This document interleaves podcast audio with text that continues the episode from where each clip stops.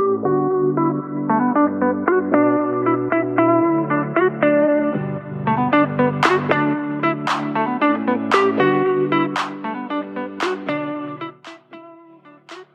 zal bijna zeggen dat het een beetje saai wordt, hè? Maar het is gewoon wat het is.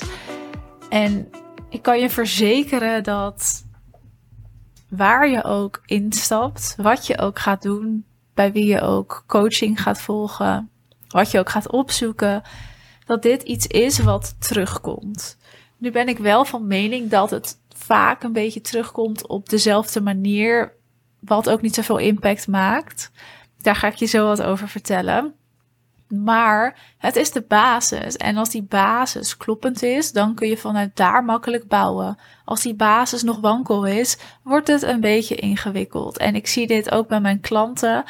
Als die doelgroep, die ideale klant en die niche gewoon super sterk staat, dan kunnen we echt met een vliegende start aan de slag. Als het nog niet zo sterk staat, dan gaan we dat eerst neerzetten. Dat hoeft geen weken te duren. Dat kan in 1 sessie.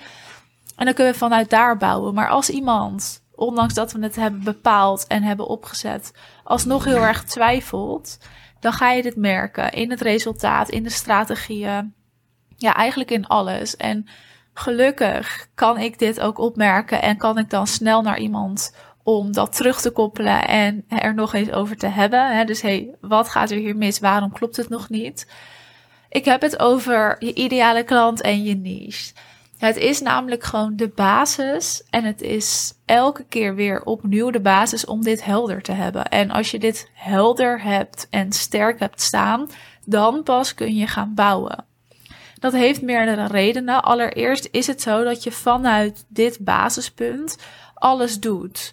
Dus vanuit dit basispunt maak je je aanbod, bepaal je je communicatie, zet je je strategieën op, bepaal je welke middelen je inzet.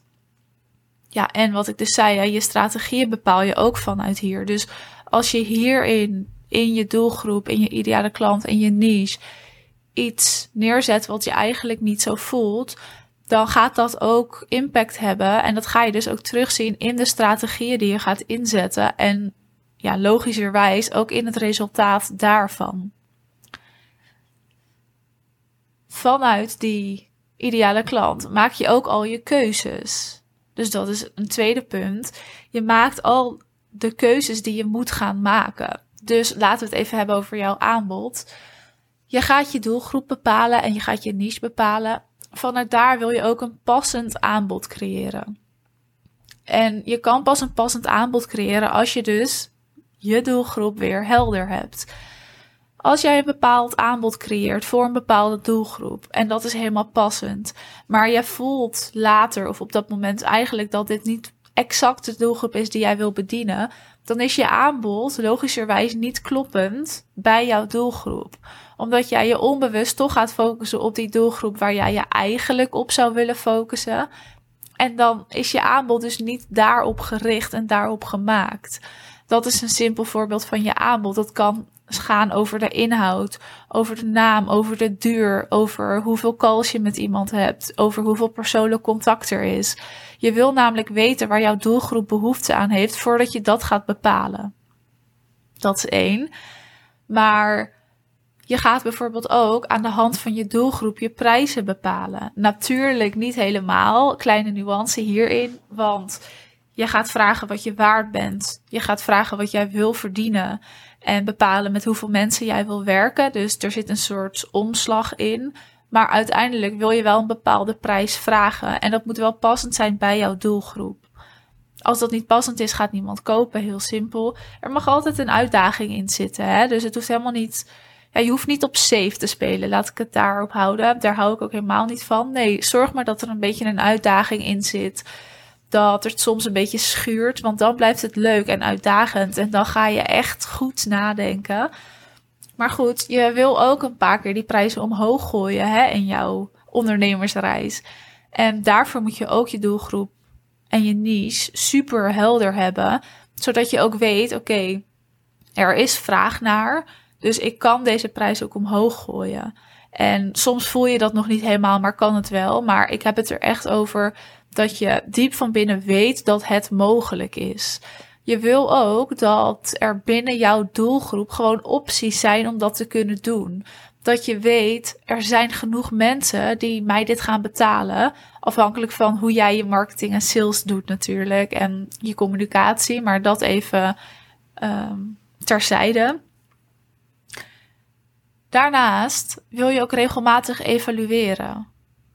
En je kan alleen evalueren als je dat kan doen met jouw doelgroep. Bijvoorbeeld met je huidige klanten. Die moeten passen in jouw doelgroep om je aanbod te kunnen evalueren. Maar je wil ook dat je je richt op de juiste groep met je strategieën. Zodat je je strategieën kan evalueren en kan kijken wat werkt en wat werkt niet. Wat moeten we veranderen, wat moeten we niet veranderen. Maar dat kan alleen als de basis staat. Of je nou gevorderd bent, al 30 jaar bezig bent, al 1 miljoen omzet draait of nog 0 euro omzet draait, dit blijft altijd de basis. En je gaat hier altijd weer opnieuw naar terug. Dus juist als jij die gevorderde onderneemster bent, zorg dan dat je hier regelmatig even naar kijkt. Is deze doelgroep nog uitdagend genoeg voor je? Past deze doelgroep nog bij jouw aanbod? Moet je iets veranderen in die niche? Of staat het juist heel sterk en kan je blijven bouwen op wat er al staat?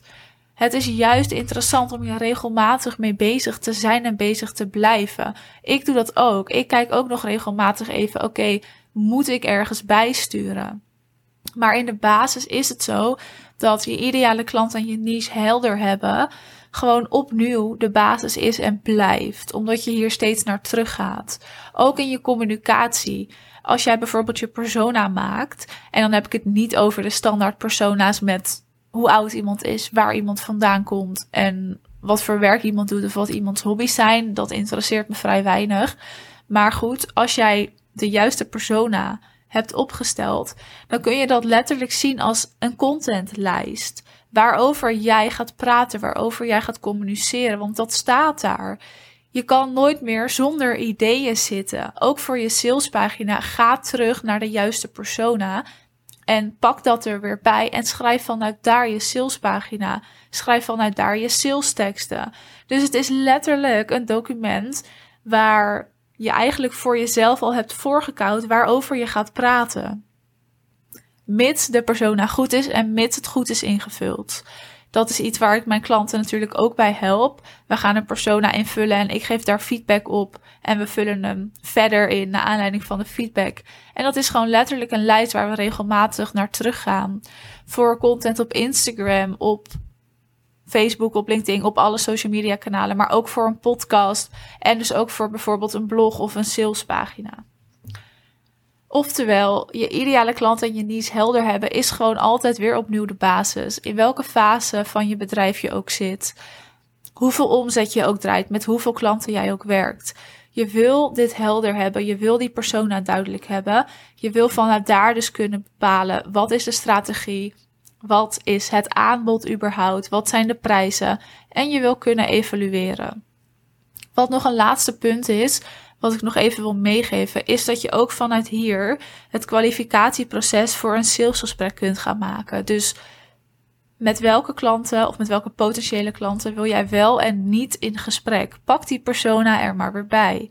En vanuit daar kun je dat gaan bepalen en kun je dus ook heel goed gaan herkennen, is dit wel of geen goede potentiële klant? En ga ik hier dus wel of niet mee in gesprek als iemand zo'n call inplant of aanvraagt? Oftewel, je doelgroep, je ideale klant is dus gewoon weer het uitgangspunt om ook te bepalen met wie je wel of met wie je niet in gesprek gaat. En om vanuit daar dus weer die keuze goed te kunnen maken. En zo verdoe je ook je tijd niet aan gesprekken met superveel mensen, met superveel aanvragen die eigenlijk geen goede klant zijn, omdat je die al gaat filteren. Dus het scheelt je gewoon een hele hoop. Oftewel, ga hier maar weer even naar terug. Misschien is dit een goede eye-opener voor je om hier ook daadwerkelijk weer even naar terug te gaan en even aandacht aan te besteden. Nogmaals, hoeft niet lang te duren. Dat doe je even een uurtje en dan is het ook weer goed. Dus je hoeft hier geen hele dag mee bezig te zijn. Maar af en toe even er naar terug. Even bekijken, is dit nog kloppend? Is dit nog de basis? Moet ik iets bijsturen of is het helemaal oké? En dan kun je weer verder. Dat gaat je ook ontzettend veel opleveren, ontzettend veel besparen. fijne avond, dag, wandeling, wat je aan het doen bent. En tot een volgende aflevering.